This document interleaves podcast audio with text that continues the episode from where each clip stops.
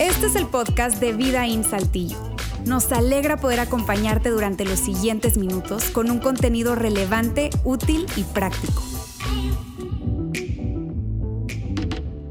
Quiero esta tarde arrancar con una pregunta para todos ustedes, pero por favor no vayan a levantar la mano y decir yo, o dar codazos, tú, sino simplemente para que la respondan dentro de ustedes mismos.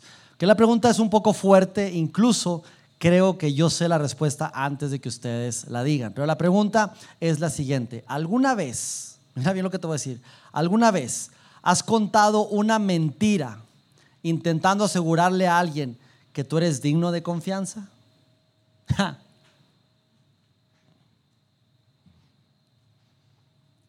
Y dejo este tiempo en silencio para realmente ponerse a pensar. ¿Alguna vez he contado alguna mentira para asegurarme de que yo soy una persona digna de confianza?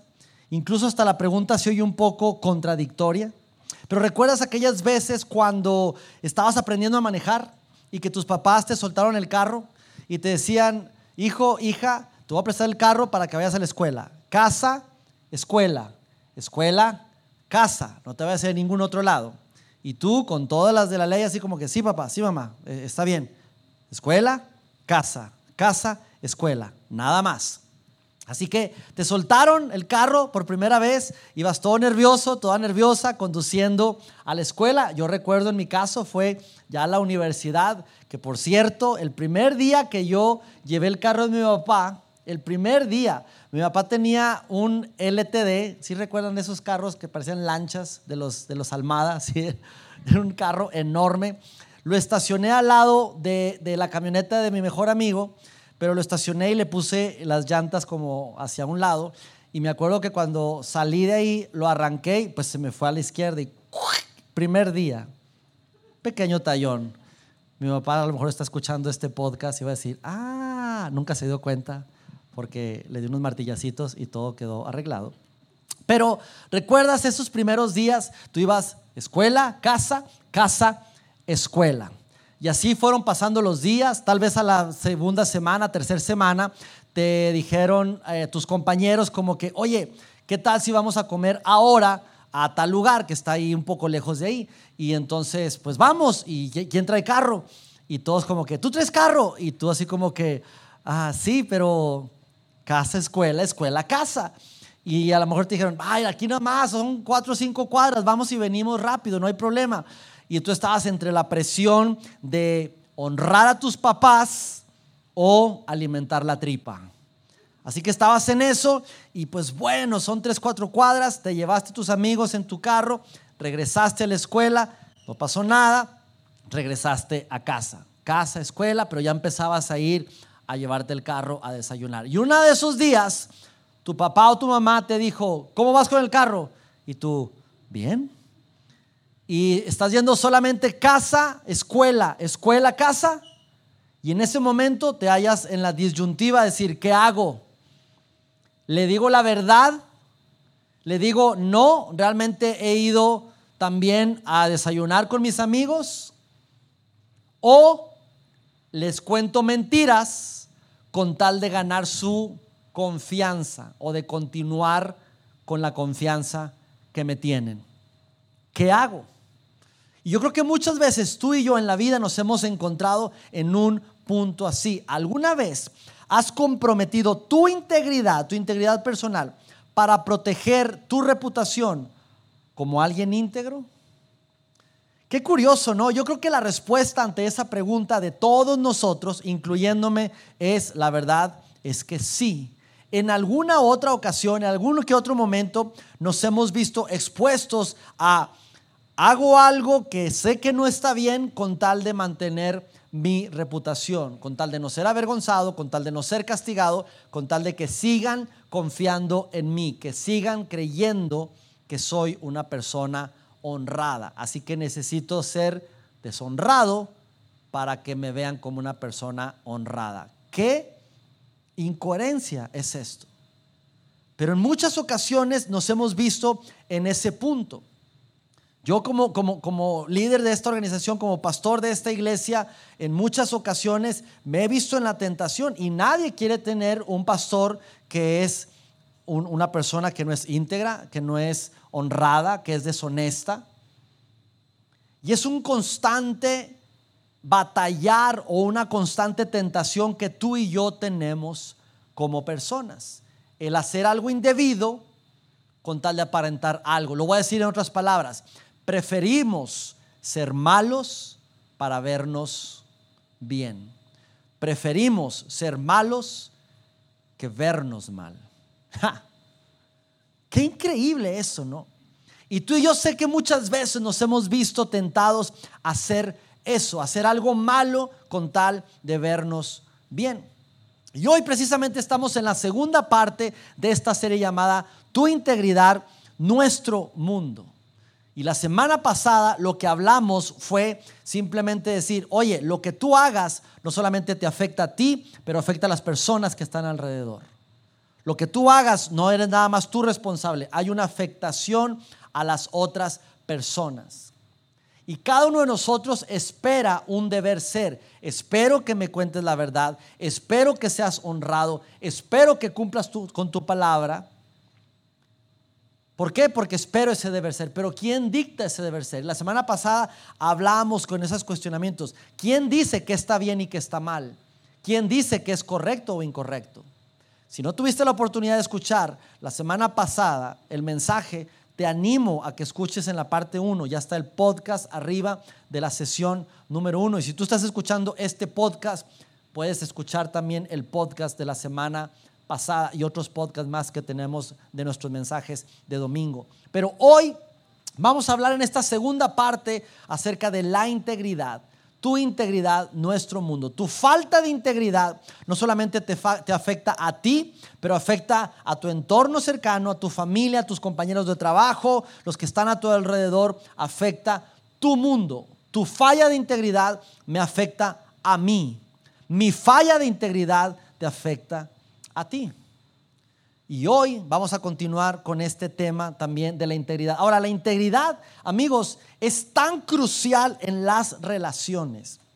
Es como el aceite que mantiene bien aceitada la máquina de las relaciones. ¿Por qué? Porque, seamos sinceros, nadie quiere estar con personas que no son íntegras.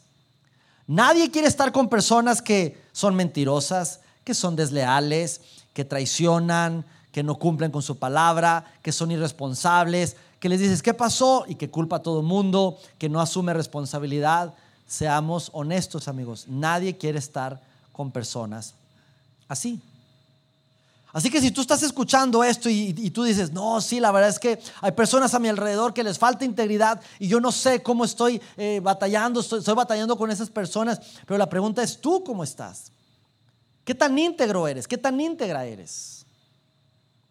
¿Tú cómo estás? A lo mejor dices tú, bueno, pues más o menos, a veces sí, a veces no.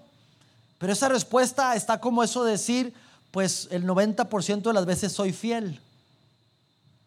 Como que no va eso. Y la cosa es la siguiente, amigos, que para mejorar en ciertas cosas hay tantas herramientas. Si tú quieres mejorar en cuanto a tu salud física, hay tantas opciones que te van a ayudar a mejorar. Hay cursos de alimentación, hay tantos videos de ejercicios, de rutinas, hay tantas herramientas que te pueden ayudar en cuanto a tus hábitos para tener una mejor salud. Tanto contenido, tanto material para eso. Cuando se trata, no sé, de tu manejo de finanzas, hay tantos recursos, tantos cursos, tantas aplicaciones, tanto en cuanto a manejo de finanzas, que tú simplemente en el celular, en la computadora, con amigos, hay cursos, hay carreras que te ayudan en cuanto a tu manejo de finanzas. Si estamos hablando de competencias, es lo mismo. Tantos cursos, tantas capacitaciones para ser una mejor persona. Pero cuando se trata de la integridad, ¿qué hay? ¿Cursos? ¿Seminarios de integridad? Como que no hay mucho de integridad y nadie habla acerca de eso. Incluso pareciera que es lo contrario alrededor tuyo. ¿Por qué? Porque hay una presión externa por ceder en vez de cuidar nuestra integridad. A nuestro alrededor hay tanto presionándonos para que no seamos íntegros. En la escuela, en tu círculo de amigos, de compañeros, dime si no la presión es para no ser íntegros. Y no te lo dicen textualmente, pero hay una presión por decir, ay, pues vamos a desayunar. Yo sé que tu papá te dijo que aquí nada más escuela, casa, casa, escuela, pero son 3 cuadras. Ni qué decir del trabajo, amigos. Incluso hay ciertos gremios, ciertas industrias que existe esa política no escrita llamada el que no tranza no avanza. En este sistema, aquí, si no eres íntegro, no vas a ascender. En este tipo de trabajos, aquí, si no haces ciertos movimientos un poco cuestionables, aquí no vas a prosperar. Hay ciertas áreas, ciertos trabajos, ciertas organizaciones donde la única manera de llegar a puestos altos, a tener mejores condiciones económicas, mejores puestos, más reconocimiento, la única manera es no ser íntegro. Donde una persona que es íntegra, ahí no puede ascender. Y no solamente, amigos, que no hay cursos y hay una presión externa, pero aparte de eso, súmale que hay una presión interna. Internamente tú luchas con eso. Hay algo dentro de ti y de mí que se quiere cuidar, que no quiere ser, que no sentirnos avergonzados, no vernos vulnerables. Así que hay una presión de decir, ok, si yo necesito conseguir ese puesto, entonces yo necesito hacer ciertos movimientos de dudosa procedencia, un poco cuestionables, pero es la manera en que yo tengo que hacer para lograr ciertas cosas. Y entonces nos vemos con una presión interna por ceder en vez de cuidar nuestra integridad, por ganar reconocimiento, por ganar poder, por no vernos avergonzados. Y entonces internamente tomamos la decisión de mentir con tal de vernos bien, de no ser vulnerables con tal de guardar cierta apariencia. Y entonces no hay información, no hay herramientas para ser íntegro. Hay una presión externa que nos está demandando el no ser íntegros. Hay una presión interna que nos estamos autodemandando el no ser íntegros. Así que, amigos, con todo esto, lo único que me queda decirles es buena suerte y que Dios te bendiga. Pero ¿cómo hacemos con esto? Yo hoy quiero decirles que sí hay una manera de, que sí hay una manera de. Y si tú logras entender y abrazar esta verdad, créeme que el rumbo de tu vida puede cambiar drásticamente, drásticamente. ¿Y qué necesitamos hacer? Entender que sí hay una manera para vivir en integridad, y esa depende 100% de ti, de mí como persona. De ti como persona. El querer ser íntegro depende totalmente de ti y de nadie más. Pero para ello necesitamos abrazar una verdad. Y la verdad es lo siguiente: entender que hay una guía, que hay un norte, que hay una estrella polar, si me permites ese término. Es decir, algo que te dice es para allá. Y entendiendo que sí hay un norte, que sí hay un rumbo, que sí hay una guía, y abrazamos esa realidad, entonces podremos caminar hacia la integridad.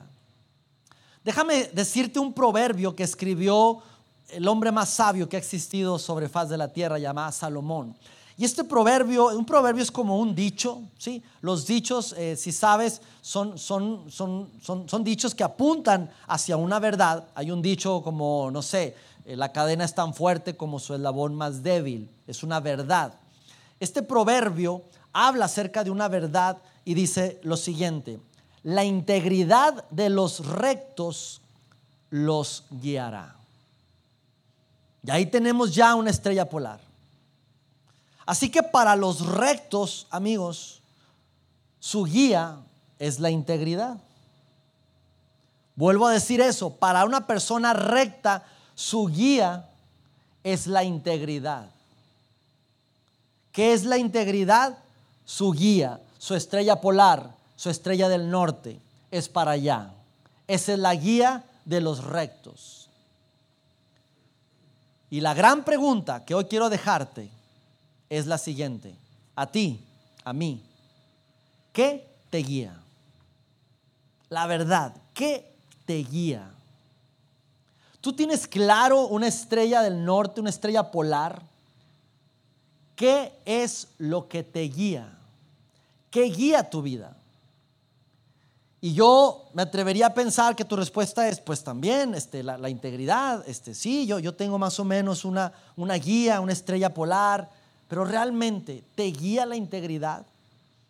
Te voy a decir algo, tú no sabes si la integridad te guía hasta que no pierdes algo, hasta que no hay un costo de por medio, hasta que mantener la integridad te cuesta. Tú no puedes decir, a mí me guía la integridad, si nunca has sacrificado algo o te ha costado algo con tal de seguir la integridad. ¿Qué realmente te guía? Te voy a comentar algo que me sucedió hace 21 años y 2 días. Qué exactitud, ¿verdad? ¿Por qué te digo 21 años y 2 días? Porque hace 21 años y 2 días era 9 de septiembre del año 2001. Hoy es 11 de septiembre del 2022 y hoy estamos recordando más bien el acontecimiento de las Torres Gemelas. Fue un martes 11 de septiembre del año 2001. 2 días antes de ese atentado, yo vivía en aquella época en la Ciudad de México, estaba como gerente de una organización que teníamos y tuve que viajar a la ciudad de Houston, en Estados Unidos.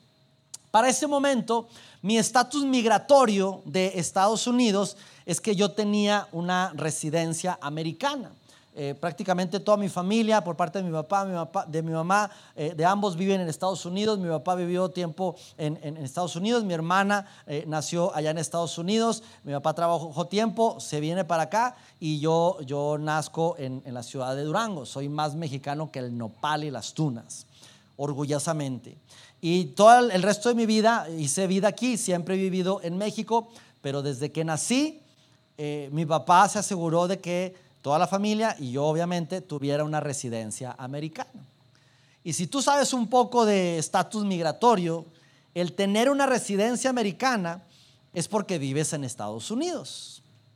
Así que, dicho eso, cada vez que yo cruzaba a Estados Unidos, pues ya te imaginarás, el nervio a todo lo que da, el estómago todo revuelto, y qué voy a decir, y qué me van a preguntar. Yo recuerdo ser un niño de, 4 o 5 años, y yo tenía en mente cada vez que me preguntaban, hey, what's your name? Y yo decía, my name is Luis, my name is Luis. Es lo único que, ni sabía lo que estaba diciendo, my name is Luis, my name is Luis. Tanto así que una vez alguien me preguntó, no sé qué me preguntó, algo que me dijo como, no sé, qué bonitos ojos tienes debajo de esas, no sé. Me dijo algo y yo le dije, my name is Luis, porque era el nombre, era el trauma así de qué estaba pasando. Y toda mi niñez, adolescencia y juventud era, tú sabes, la presión de cruzar a Estados Unidos con un documento que realmente no debía tenerlo por estar viviendo en México. Así que el domingo 9 de septiembre viajo a la ciudad de Houston, llego en el vuelo, en el aeropuerto, paso migración, me reciben, ya no dije my name is Luis, simplemente calladito te ves más bonito, me sellan, pues no me sellan porque era residente americano, paso, llego a aduana y yo declaro que traigo ahí dinero, no sé ni por qué lo hice, fue un error ahí. Y entonces el de aduana me empieza a preguntar, ¿de dónde vienes? Y yo, de Ciudad de México. ¿Y dónde vives? Aquí en Houston. ¿Y cuál es tu dirección? 914 West Greens Road, que es la donde teníamos la oficina, ni era una casa. ¿Y qué hiciste en México? Pues tuve reuniones de trabajo. ¿Y en qué trabajas? en una empresa cristiana. ¿Y qué haces? Ah, soy gerente de una de las oficinas. ¿Y dónde vives? Aquí en Houston. ¿Y a qué te dedicas? Y empezó. Como 5 minutos después, dice, toma tus cosas y pasa a aquel cuartito. Agarro mi maleta y voy al cuarto y llega otro oficial de migración. Me dice, abre tu maleta. ¿Dónde vives? Y yo, pues ya te dije. No, ¿cuál ya te dije? Tú sabes, con todo el nervio, además, sin inglés, nada fluido, diciendo que vivían en Houston. Me dice, ¿cuánto tiempo estuviste en México? Y tú sabes, de la mentira te lleva otra mentira. Pues no sé, como 2 semanas. Abre tu maleta, eso no es ropa para 2 semanas. ¿Y a qué te dedicas? Y yo, soy gerente de una compañía cristiana. ¿Y qué fuiste a México? A una junta. ¿Y cuál es tu dirección? ¿Y dónde estudiaste? A ver tu cartera. Le entrego mi cartera. Empieza a sacar los papelitos así.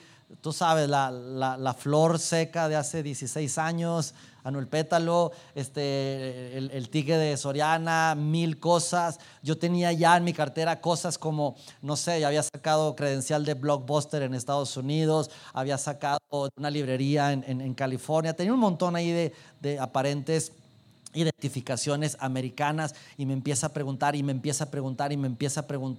hasta que llegó un punto, amigos, donde yo me encontré precisamente en ese punto de decir, ¿qué hago?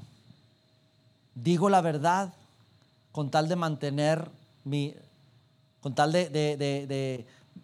mantener mi integridad y perder, no sé, aquí tal vez sea cárcel o no sé qué conlleve eso, o sigo mintiendo con tal de mantener mi documento migratorio. Eso fue teniendo yo alrededor de 25, 26 años. ¿Qué harías tú? ¿Qué hubieras hecho tú? Y llegó un momento donde yo estaba frente al oficial de migración y dije, ya, hasta aquí, no puedo más con esto. Y entonces lo veo a los ojos y le digo, te estoy mintiendo. Y entonces me volteé a ver y me dice, ¿por qué? Le dije, porque yo no vivo en Estados Unidos, yo vivo en la Ciudad de México. ¿Y por qué me mientes? Ah, pues porque soy amigo de Pinocho. Le dije, porque no, yo sé que teniendo este documento yo no puedo vivir en México. ¿Y a qué te dedicas? Soy gerente de una empresa cristiana. Dice, no te creo. Y yo, pues claro que no me crees, te acabo de mentir donde vivo, así que... Y entonces me empieza a preguntar otra vez y obviamente le empiezo a decir la verdad, me pregunta 3, 4 cosas más y me dice, está bien, toma tus cosas y ahora vamos a ir a la oficina de arriba. Pues vamos, llega otro oficial de migración latino y me dice, te vas a ir con este oficial, él habla español, así que ve con él, te va a guiar a la oficina de migración en la parte de arriba. Y ese nuevo oficial latino de migración, yo no sé si era solamente oficial, pero me dio la predicación más impactante, una de las más impactantes que yo he tenido en mi vida. Cuando íbamos ya, subimos el elevador e íbamos rumbo a la oficina, yo iba con mi maleta y el oficial, tú sabes, normalmente 1.90, súper fuerte, así con todo el porte de oficial. Vamos caminando yo con mi maleta y me dice lo siguiente, fue su predicación de 15 segundos. Me dice, ahorita vamos a ir a la oficina de migración y te van a hacer otra vez todas las preguntas que te hicimos. ¿Está bien? Y me dice lo siguiente, ahí di la verdad, toda la verdad, porque tú sabes que la verdad te hará libre. ¡Ay! Casi caigo ahí. Así que llego, ¿y cuál fue el costo de decir la verdad? Después de, no sé, como 1 hora y media, sale otro oficial ya de oficina y me dice, sir, que todos los tejanos dicen, sir. Y yo, ¿qué pasó? Tienes 2 opciones, me dice. La primera es renunciar a tu residencia americana voluntariamente. Y yo, No, sir. ¿Cuál es la segunda opción? Nos vamos a corte. ¿Dónde te firmo? Y firmé mi renuncia hacia mi residencia americana y me costó la residencia americana en ese momento. Afortunadamente me dieron un permiso de 7 días para estar ahí en Houston en las reuniones. Lamentablemente 2 días después sucedió lo de las torres y tuve que salir ya por tierra. Pero hablando del costo de decir la verdad, ¿qué estás dispuesto a hacer con tal de mantener tu integridad? ¿Estás dispuesto a que tus papás te regañen y yo te suelten el carro otra vez? ¿Estás dispuesto a perder tu residencia americana? ¿Estás dispuesto a perder una relación, una amistad? En el momento en que tú te enfrentas en una situación donde hay un costo inmediato, es en el momento donde tú te das cuenta realmente si la integridad es una guía en tu vida. Este versículo, este proverbio que acabamos de leer dice: la integridad de los rectos los guiará. Y si tú piensas en una persona recta, piensa por favor un momento en la postura de una persona recta, firme. Dime si no lo imaginas una persona erguida, una persona incluso con sus hombros hacia atrás, pecho palomo, frente en alto y la mirada viendo un tanto hacia el horizonte. Es una persona recta. Piensa lo contrario, una persona que no es recta, que no es íntegra. Incluso su postura física puede ser incluso un poco más encorvado, un poco más la cabeza, la frente inclinada, agachado, y eso significa que ahora su mirada está más hacia el piso. Es decir, me interesa mucho lo que tengo inmediatamente frente a mí. Y entonces, con tal de ganar mi credibilidad o obtener un beneficio inmediato, haré lo que sea, aunque eso que sea esté mal, pero quiero mantener mi bien, mi beneficio inmediato. Sin embargo, el recto está parado viendo hacia el horizonte y decir: si ahorita hay un sacrificio, hay un costo inmediato, pero no le hace porque yo estoy caminando hacia largo plazo, veo la vida hacia adelante y no simplemente la afectación, entre comillas, inmediata. Entonces a esa persona verdaderamente lo guía la integridad. La pregunta para ti sigue siendo, ¿qué te guía? ¿Por qué? Porque muchas veces estamos más preocupados, mira lo que te voy a decir, estamos más preocupados por vernos bien que por hacer el bien. Y preferimos a veces hacerle el mal con tal de vernos bien. Y si tú prefieres hacer algo malo con tal de verte bien, entonces tú no tienes claro una guía llamada integridad. Qué duro es esto y qué confrontador es esto para ti que estás aquí, sea que seas una persona de fe, un seguidor de Jesús, o sea que no te consideres un seguidor de Jesús. A los íntegros, a los rectos, los guía la integridad. Y cuando estamos hablando de relaciones, repito, más allá de si eres una persona de fe o no, ¿a quién le gusta estar con personas que no son íntegras? Que te van a fallar, te van a traicionar, te van a mentir, no van a cumplir su palabra, no asumen responsabilidades, echan culpa a otros. Pero qué diferencia, escúchame bien, qué diferente es tratar con personas íntegras.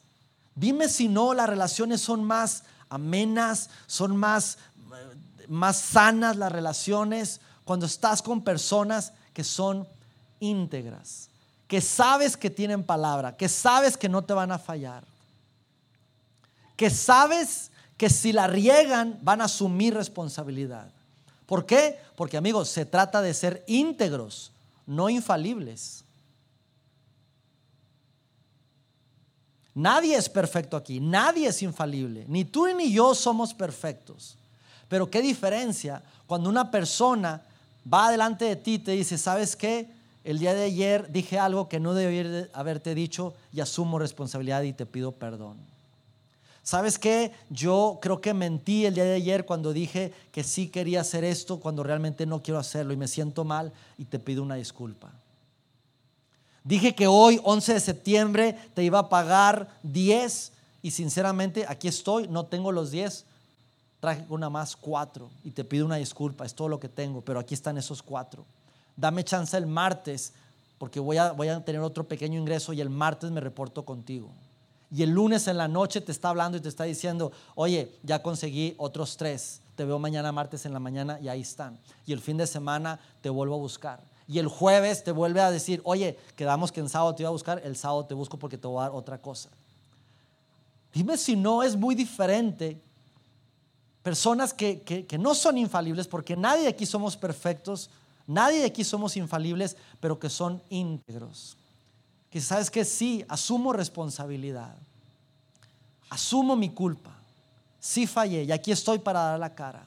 Y aunque haya una afectación inmediata, pero yo tengo mi mirada en la integridad, porque la integridad es la estrella polar, es mi guía, lo que guía mi vida. Sigue diciendo la segunda parte del versículo, precisamente del Proverbios, la integridad de los rectos los guiará, mas la perversidad de los pérfidos los destruirá. Y esa palabra pérfidos, probablemente dices tú, uy, ¿y qué significa? No sé, pero uy, nunca la he oído, pero se oye como fea, eres un pérfido, tu abuela. Pérfido es una persona desleal, es una persona que hay una confianza y tú le depositas tu confianza pensando en que él tiene tu confianza y tú tienes su confianza, pero en el camino esa persona es desleal, no es leal a su palabra, te va de alguna u otra manera a traicionar. Y cuando actuamos deslealmente nos convertimos en personas pérfidas. Y entonces el proverbio dice, la perversidad de esas personas, de los desleales, de los pérfidos, los destruirá. Así que hoy, amigos, en esta tarde, yo no estoy aquí para, como normalmente, decir, ok, es una tarea para ti, te voy a dar algunas acciones para cambiar eso. Hoy no. Hoy únicamente yo quiero poner sobre tu mente esa pregunta. Pero yo quiero que realmente la analices y la razones. Y la pregunta es, ¿qué te guía? Sinceramente, ¿qué es lo que guía tu vida? ¿Te guía el deber ser? Esto es lo correcto y eso es lo que debo de hacer, aunque me cueste una amistad, un trabajo, un permiso, unas vacaciones. Pero ese es el deber ser. O te guía el beneficio inmediato, te guía la apariencia, aunque haya que hacer algo malo. ¿Qué guía tu vida? ¿Cuál es tu estrella polar? Y yo sé que saliendo de aquí muchos de ustedes toman tiempo para ir a comer en familia, y yo sé que platican, que hablan de lo que estamos hablando aquí, muchos de ustedes. Trae esa pregunta a la mesa. ¿Qué te guía? ¿Realmente eres una persona que lo guía la integridad, el deber ser? ¿O eres una persona que lo guía otras cosas que sabes que están mal con tal de aparentar cierta cosa o de no perder ciertas cosas? Que no estás dispuesto a pagar un precio con tal de seguir la integridad. ¿Qué es lo que te guía? Señor, en esta tarde queremos darte gracias. Gracias porque hemos tomado un tiempo para usar la música como una herramienta y conectarnos contigo y cantarte. Gracias por permitirnos divertir también a través de estos gritos mexicanos. Pero sobre todo, gracias por traernos luz a nuestras vidas, Dios, a través de la vida de Salomón y de este proverbio, Dios, que habla acerca de la integridad. A veces son palabras, son temas que nos confrontan, nos ponen a pensar, incluso nos hacen sentir incómodos. ¿Cuántos de nosotros no recordamos en el pasado cosas que hemos hecho que sabemos que no están bien y las hacemos de todas maneras con tal de salirnos con la nuestra? Pero hoy, Dios, esta tarde te damos gracias por traernos esa incomodidad, porque se trata de cada vez ser mejores. Y que nos ayudes, Dios, a que esa guía sea una guía correcta, Dios. Ayúdanos a ser rectos para que verdaderamente la integridad sea una guía a nuestras vidas, Dios. Y estemos dispuestos a pagar cualquier precio que haya que pagar, Señor. En el nombre de Jesús. Amén. Nos vemos el próximo domingo. Que tengan una excelente semana. Chao, chao.